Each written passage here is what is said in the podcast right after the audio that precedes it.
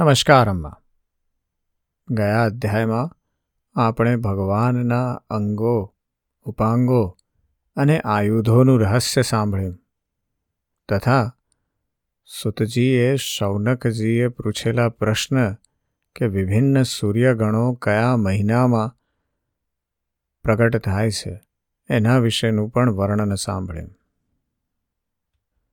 આજના અધ્યાયમાં આપણે શ્રીમદ ભાગવતની સંક્ષિપ્ત વિષય સૂચિ વિશેની વાત કરવી છે. સુતજી કહે છે, ભગવદ ભક્તિરૂપી મહાન ધર્મને નમસ્કાર છે. વિશ્વ વિધાતા ભગવાન શ્રીકૃષ્ણને નમસ્કાર છે. હવે હું બ્રાહ્મણોને નમસ્કાર કરીને શ્રીમદ ભાગવતમાં વર્ણવેલા સનાતન ધર્મોનું સંક્ષિપ્ત વિવરણ સંભળાવું છું. શૌનકાદિ ઋષિઓ, તમે લોકોએ મને જે પ્રશ્ન પૂછ્યો હતો તે પ્રમાણે મેં ભગવાન વિષ્ણુનું આ અદ્ભુત ચરિત્ર સંભળાવ્યું, જે દરેક મનુષ્યને માટે શ્રવણ કરવા યોગ્ય છે. આ શ્રીમદ ભાગવત પુરાણમાં સર્વ પાપહારી સ્વયં ભગવાન શ્રીહરિનું જ સંકીર્તન થયું છે. તેઓ બધાના હૃદયમાં બિરાજેલા, બધાની ઇન્દ્રિયોના સ્વામી અને પ્રેમી ભક્તોના જીવનધન છે. આ શ્રીમદ ભાગવત પુરાણમાં પરમ રહસ્યમય, અત્યંત ગોપનીય બ્રહ્મતત્વનું વર્ણન થયું છે. તે બ્રહ્મમાં જ આ જગતની ઉત્પત્તિ, સ્થિતિ અને પ્રલયની પ્રતીતિ થાય છે. આ પુરાણમાં તે જ પરમ તત્વનું અનુભવાત્મક જ્ઞાન અને તેની પ્રાપ્તિ માટેના સાધનોનો સ્પષ્ટ નિર્દેશ છે. શૌનકજી, આ મહાપુરાણના પ્રથમ સ્કંદમાં ભક્તિ યોગનું સારી રીતે નિરૂપણ કરવામાં આવ્યું છે અને સાથે સાથે ભક્તિયોગથી ઉત્પન્ન થનારા અને તેને દ્રઢ કરનારા વૈરાગ્યનું પણ વર્ણન કરવામાં આવ્યું છે. પરીક્ષિતની કથા તથા વ્યાસ નારદના સંવાદના પ્રસંગમાં નારદ ચરિત્ર પણ કહેવામાં આવ્યું છે રાજર્ષિ પરીક્ષિતને બ્રાહ્મણનો શ્રાપ મળ્યા પછી તે કઈ રીતે ગંગા કિનારે અનશન વ્રત લઈને બેઠા અને બ્રહ્મર્ષિ વર્ય શ્રી સુખદેવજી સાથે તેમનો સંવાદ કઈ રીતે શરૂ થયો આ કથા પણ પ્રથમ સ્કંધમાં જ છે. યોગ ધારણા દ્વારા શરીર ત્યાગની વિધિ, બ્રહ્માજી અને નારદજીનો સંવાદ, અવતારોની સંક્ષિપ્ત ચર્ચા તથા મહતત્વ આદિ ક્રમથી પ્રાકૃતિક સૃષ્ટિની ઉત્પત્તિ વગેરે વિષયોનું વર્ણન બીજા સ્કંધમાં થયું છે. ત્રીજા સ્કંધમાં સર્વપ્રથમ વિદુરજી અને ઉદ્ધવજીનો અને પછી વિદુરજી અને મૈત્રેયજીના સમાગમ અને સંવાદનો પ્રસંગ છે. ત્યાર પછી પુરાણ સંહિતાના વિષયમાં પ્રશ્ન પૂછાયો છે અને પ્રલયકાળમાં પરમાત્મા કઈ રીતે બિરાજે છે તેનું નિરૂપણ છે.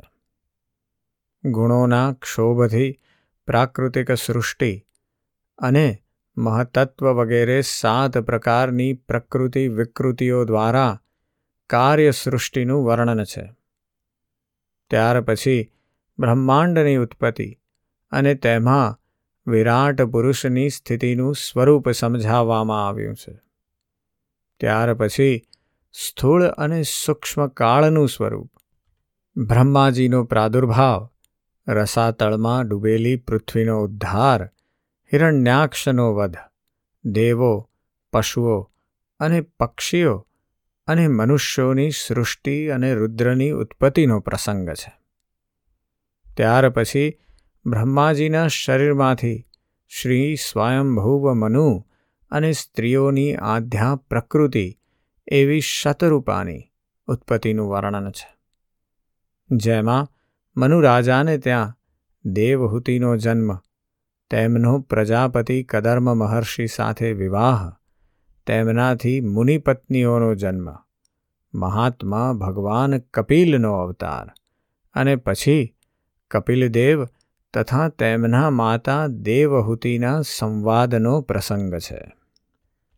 ચોથા સ્કંધમાં મરીચી વગેરે નવ પ્રજાપતિઓની ઉત્પત્તિ, દક્ષના યજ્ઞનો વિધ્વંસ રાજર્ષિ ધ્રુવ અને પૃથુનું ચરિત્ર તથા પ્રાચીન બહિષ તથા નારદજીના સંવાદનું વર્ણન છે પાંચમા સ્કંધમાં પ્રિયવ્રત રાજાની કથા નાભિરાજા ઋષભદેવજી અને ભરતજીનું ચરિત્ર સપ્તદ્વીપ સપ્ત સમુદ્ર ખંડોનું વર્ણન પર્વતો સરિતાઓનું વર્ણન જ્યોતિષચક્રનો વિસ્તાર અને પાતાલ તથા નરકોની સ્થિતિનું નિરૂપણ છે.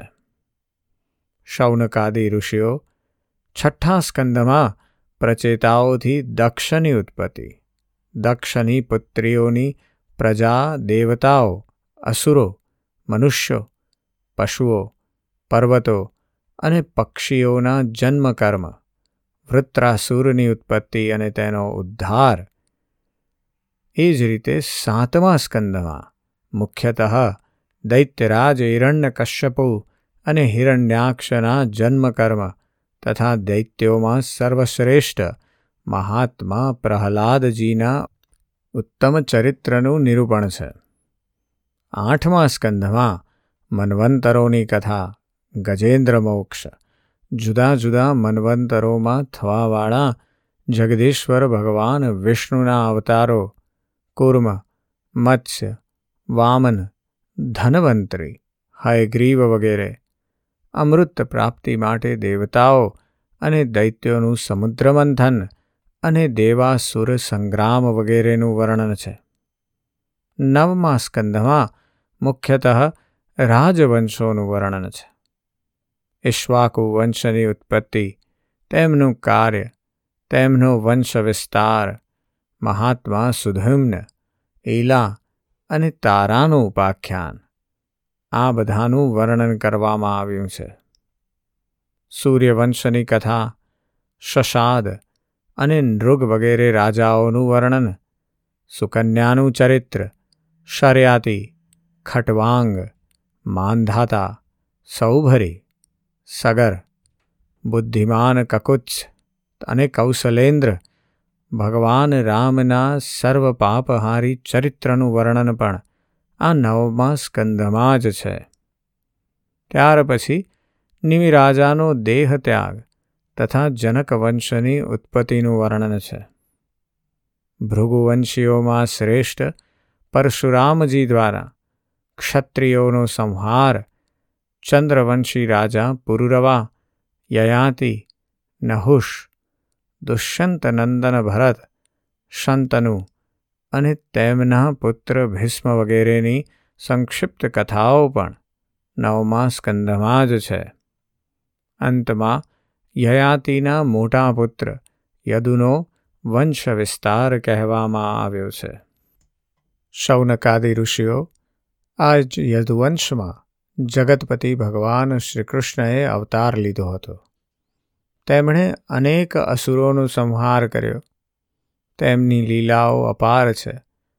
તેમ છતાં, દસમા સ્કંદમાં તેમનું થોડું વર્ણન કરવામાં આવ્યું છે. વસુદેવ દેવકીજીને ત્યાં તેમનું પ્રાગટ્ય.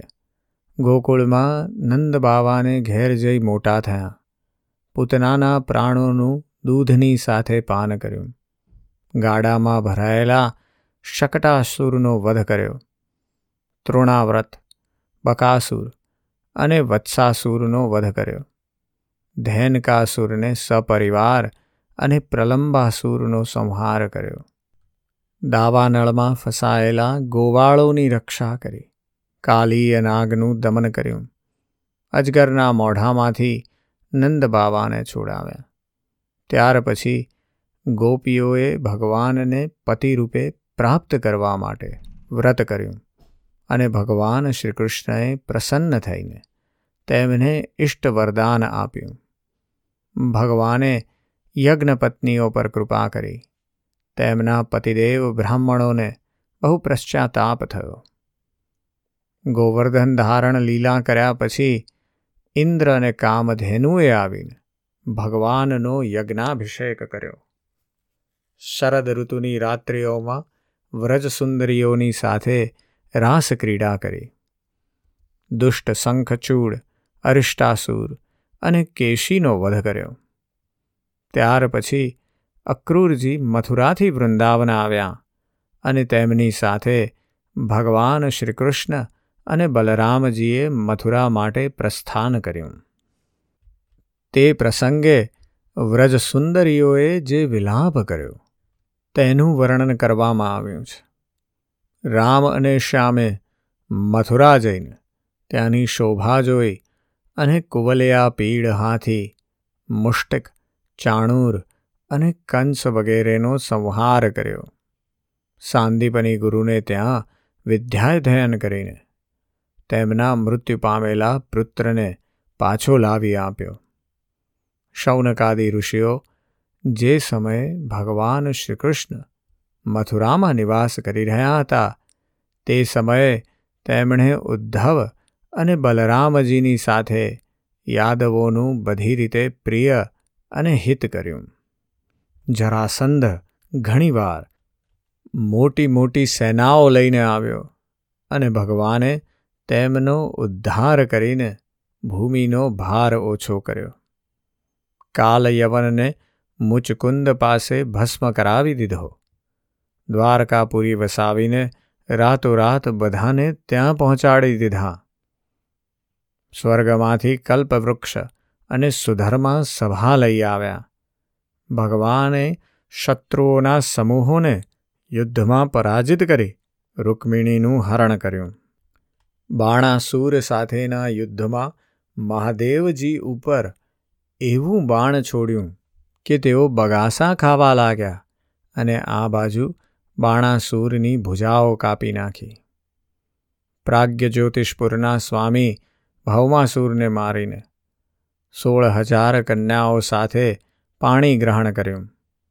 શિશુપાલ, પૌંડ્રક, શાલ્વ, દુષ્ટ દંતવક્ત્ર, શંબરાસુર, દ્વિવિધ, પીઠ, મૂર, પંકજન વગેરે દૈત્યોના બળ પરાક્રમનું વર્ણન કરીને એ વાત કહેવામાં આવી છે કે ભગવાને તેમને કઈ રીતે માર્યા?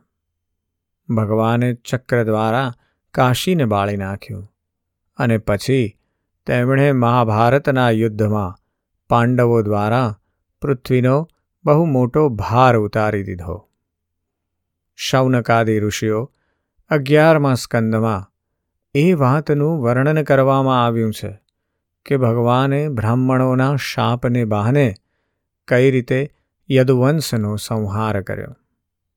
આ સ્કંદમાં ભગવાન શ્રીકૃષ્ણ અને ઉદ્ધવજીનો સંવાદ અત્યંત અદ્ભુત છે. તેમાં સંપૂર્ણ આત્મજ્ઞાન અને ધર્મનું નિરૂપણ કરવામાં આવ્યું છે. અને છેલ્લે એ વાત કહેવામાં આવી છે કે ભગવાન શ્રીકૃષ્ણએ પોતાના આત્મયોગના પ્રભાવથી કઈ રીતે મૃત્યુલોકનો પરિત્યાગ કર્યો. બારમા સ્કંદમાં જુદા જુદા યુગોના લક્ષણો છે. આ યુગોમાં રહેવાવાળા લોકોના લક્ષણો તથા વ્યવહારનું વર્ણન કરવામાં આવ્યું છે. આ ઉપરાંત એ પણ કહેવામાં આવ્યું છે કે કળિયુગમાં મનુષ્યોની જીવન ગતિ વિપરીત હોય છે. ચાર પ્રકારના પ્રલય અને ત્રણ પ્રકારની ઉત્પત્તિનું પણ આ સ્કંદમાં વર્ણન છે. ત્યાર પછી પરમ જ્ઞાની રાજર્ષિ પરીક્ષિતના દેહ ત્યાગની વાત કહેવામાં આવી છે. ત્યાર પછી વેદોની શાખાઓ અને વિભાજનનો પ્રસંગ છે. માર્કેન્ડજીની સુંદર કથા, ભગવાનના અંગ ઉપાંગોના સ્વરૂપની કથા અને બધાના અંતમાં વિશ્વાત્મા ભગવાન સૂર્યના ગણોનું વર્ણન છે. શૌનકાદી ઋષિઓ, તમે લોકોએ આ સત્સંગ દરમિયાન જે જે પ્રશ્ન પૂછ્યા હતા, તે બધા પ્રશ્નોના ઉત્તર મેં આપી દીધા છે. એમાં સંદેહ નથી કે આ કથા દરમિયાન મેં બધી રીતે ભગવાનના લીલા ચરિત્રો અને તેમના અવતાર ચરિત્રોનું જ વર્ણન કર્યું છે. જે મનુષ્ય પડતા આથડતા લપસતા, દુઃખ ભોગવતા અથવા છીંકતી વખતે. વિવશતાથી પણ ઊંચા અવાજે હરે નમઃ બોલે છે. તે બધા પાપોથી મુક્ત થઈ જાય છે. જો અનંત ભગવાન શ્રીકૃષ્ણના નામ, લીલા, ગુણ વગેરેનું સંકીર્તન કરવામાં આવે અથવા તેમનો પ્રભાવ, મહિમા વગેરેનું શ્રવણ કરવામાં આવે, તો તેઓ સ્વયં હૃદયમાં આવીને બિરાજે છે. અને શ્રવણ કીર્તન કરનાર મનુષ્યના બધા દુઃખો દૂર કરી દે છે. જે વાણી દ્વારા ઘટઘટવાસી અવિનાશી ભગવાનના નામ, લીલા ગુણ વગેરેનું ઉચ્ચારણ થતું નથી. તે વાણી ભાવપૂર્ણ હોવા છતાં પણ નિરર્થક છે, સારહીન છે, સુંદર હોવા છતાં અસુંદર છે અને ઉત્તમોત્તમ વિષયોની છણાવટ કરનારી હોવા છતાં પણ તે અસતકથા છે.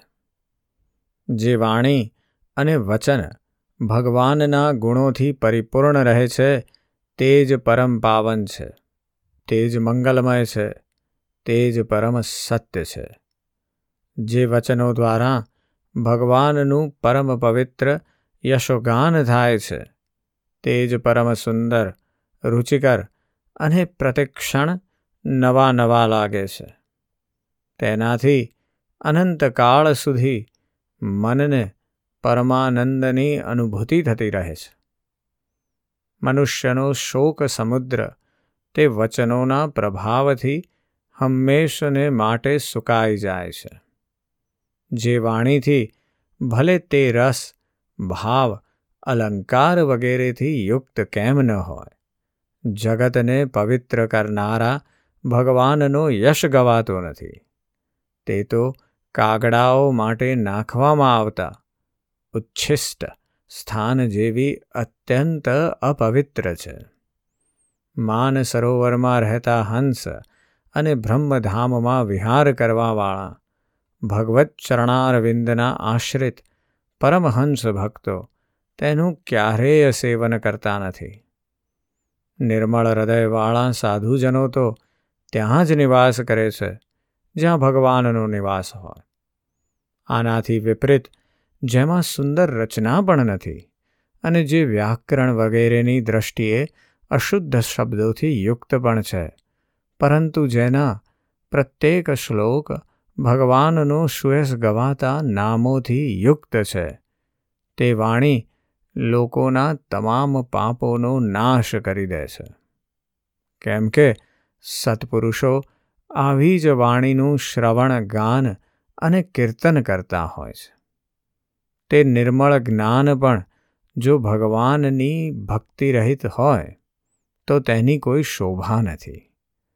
જે કર્મ ભગવાનને અર્પણ કરવામાં આવ્યું નથી, તે હંમેશા અમંગળરૂપ દુઃખ આપનારું જ છે. તો તે સ્વીકાર્ય કઈ રીતે બની શકે? વર્ણાશ્રમને અનુકૂળ આચરણ, તપસ્યા અને અધ્યયન વગેરે માટે જો બહુ મોટો પરિશ્રમ કરવામાં આવે છે, તેનું ફળ માત્ર યશ અથવા ધન પ્રાપ્તિ હોઈ શકે. પરંતુ ભગવાનના ગુણ, લીલા, નામ વગેરેનું શ્રવણ, કીર્તન વગેરે તો તેમના શ્રીચરણ કમળોની અવિચળ સ્મૃતિ પ્રદાન કરનારું છે. ભગવાન શ્રીકૃષ્ણના ચરણકમળોની અવિચળ સ્મૃતિ જ બધા જ પાપ, તાપ અને અશુભોનો નાશ કરી પરમ શાંતિ પ્રદાન કરનારી છે. તેના દ્વારા અંતઃકરણ શુદ્ધ થઈ જાય છે. ભગવાનની પરાભક્તિ પ્રાપ્ત થાય છે. તથા વૈરાગ્ય અને વિજ્ઞાનપૂર્ણ યથાર્થ જ્ઞાન મળતા ભગવાનનો સાક્ષાત અનુભવ થઈ જાય છે. શૌનકાદી ઋષિઓ, તમે બહુ ભાગ્યશાળી છો.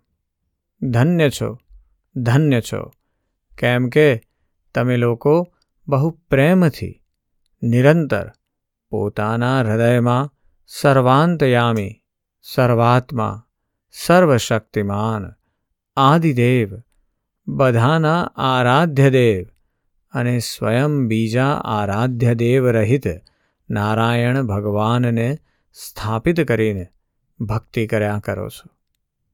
જે સમયે રાજર્ષિ પરીક્ષિત અનશન વ્રત લઈને મોટા મોટા ઋષિઓની સભામાં બધાની સામે શ્રી સુખદેવજી મહારાજના શ્રીમુખેથી શ્રીમદ ભાગવત કથા સાંભળી રહ્યા હતા. તે સમયે ત્યાં બેસીને મેં પણ તે જ પરમ ઋષિના મુખેથી આ આત્મતત્વનું શ્રવણ કર્યું હતું. હું એ માટે તમારા બધાનો બહુ ઋણી છું. શૌનકાદિ ઋષિઓ, ભગવાન વાસુદેવની એક એક લીલા હંમેશા શ્રવણ કીર્તન કરવા યોગ્ય છે. મેં આ પ્રસંગમાં તેમના જ મહિમાનું વર્ણન કર્યું છે.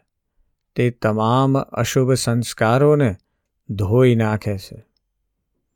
જે મનુષ્ય એકાગ્રચિત્તથી શ્રદ્ધાપૂર્વક એક પહોર અથવા એક ક્ષણ પ્રતિદિન ભગવાનનું આ મહાત્મ્ય સંભળાવે અથવા સાંભળે, તો તે શ્રોતા તથા વક્તા પોતાની જાતને પવિત્ર કરે છે.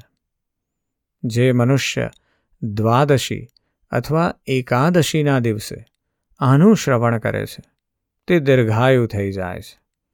અને જે સંયમપૂર્વક નિરાહાર રહીને પાઠ કરે છે, તેના પૂર્વના પાપ તો નષ્ટ થઈ જ જાય છે. તેની પાપ કરવાની પ્રવૃત્તિ જ નષ્ટ થઈ જાય છે.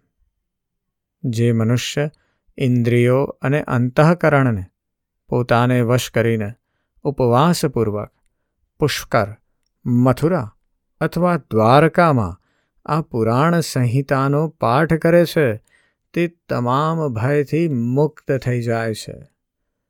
જે મનુષ્ય આનું શ્રવણ અથવા કીર્તન કરે છે, તેનાથી દેવતાઓ, મુનિઓ, સિદ્ધો, પિતૃઓ, મનુઓ અને રાજાઓ સંતુષ્ટ થઈ જાય છે અને તેની અભિલાષાઓ પૂરી કરે છે. ઋગ્વેદ યજુર્વેદ અને સામવેદના પાઠથી બ્રાહ્મણોને મધ, ઘી અને દૂધની નદીઓ અર્થાર્થ તમામ પ્રકારની સુખ સમૃદ્ધિ પ્રાપ્ત થઈ જાય છે. તે જ ફળ શ્રીમદ ભાગવતનો પાઠ કરવાથી મળે છે.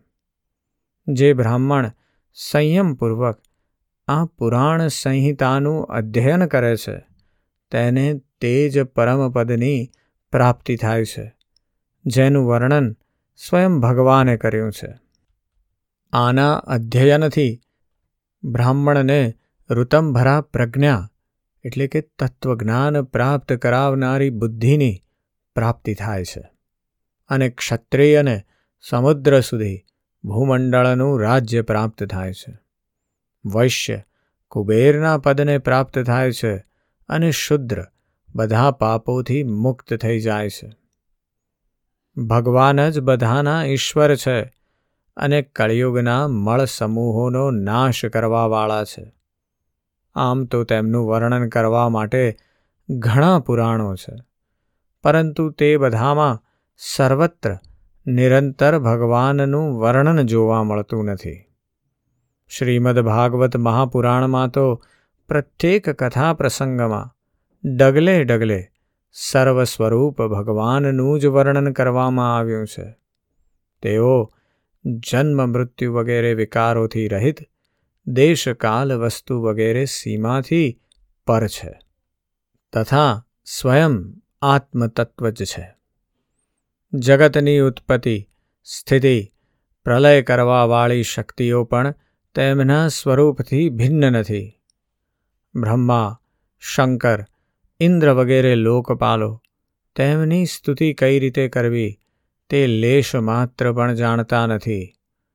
તે જ અખંડ સચ્ચિદાનંદ સ્વરૂપ પરમાત્માને હું નમસ્કાર કરું છું. જેમણે પોતાના સ્વરૂપમાં જ પ્રકૃતિ, પુરુષ, મહતત્વ, અહંકાર અને પાંચ તન્માત્રારૂપ નવશક્તિઓનો સંકલ્પ કરીને આ સ્થાવર જંગમ જગતની રચના કરી છે અને જે અખિલ બ્રહ્માંડના અધિષ્ઠાન રૂપે રહેલા છે. તે ભગવાનનું પરમપદ કેવળ અનુભવથી પમાય છે તથા દેવાધિદેવો તે ભગવાનને પોતાના આરાધ્ય શ્રેષ્ઠ દેવ માને છે. તે સનાતન પરમાત્માને હું નમસ્કાર કરું છું. શ્રી સુખદેવજી મહારાજ પોતાના આત્માનંદમાં જ મગ્ન હતા અખંડ અદ્વૈત સ્થિતિથી તેમની ભેદ દ્રષ્ટિ સંપૂર્ણપણે નિવૃત્ત થઈ ચૂકી હતી તેમ છતાં મુરલી મનોહર શ્યામ સુંદરની મધુરમયી રસમયી મંગલમયી મનોહર લીલાઓએ તેમના ચિત્તને આકર્ષી લીધું અને તેમણે જગતના પ્રાણીઓ ઉપર કૃપા કરીને ભગવત તત્વને પ્રકાશિત કરવાવાળા આ મહાપુરાણનો વિસ્તાર કર્યો. હું તે જ સર્વ પાપોને હરનારા વ્યાસનંદન ભગવાન શુકદેવજીના ચરણોમાં નમસ્કાર કરું છું. ભાગવત પુરાણના બારમા સ્કંદ ના અંત સુધી આપણે પહોંચી ગયા છીએ. આવતા અધ્યાયમાં આપણે ભાગવત પુરાણનો છેલ્લો અધ્યાય, છેલ્લા સ્કંદનો છેલ્લો અધ્યાય સાંભળીશું. પણ એ સમયે આપણને એની સંક્ષેપમાં વિષય સૂચિ કરવા માટે બહુ જ સુંદર રીતે સુતજીએ વાત કરી છે કે ભાગવત પુરાણ કેમ મહત્વનું છે. એના વિશે જરૂરથી ચિંતન અને મનન કરવા જેવું છે. આજે બસ આટલું જ. જય શ્રી કૃષ્ણ.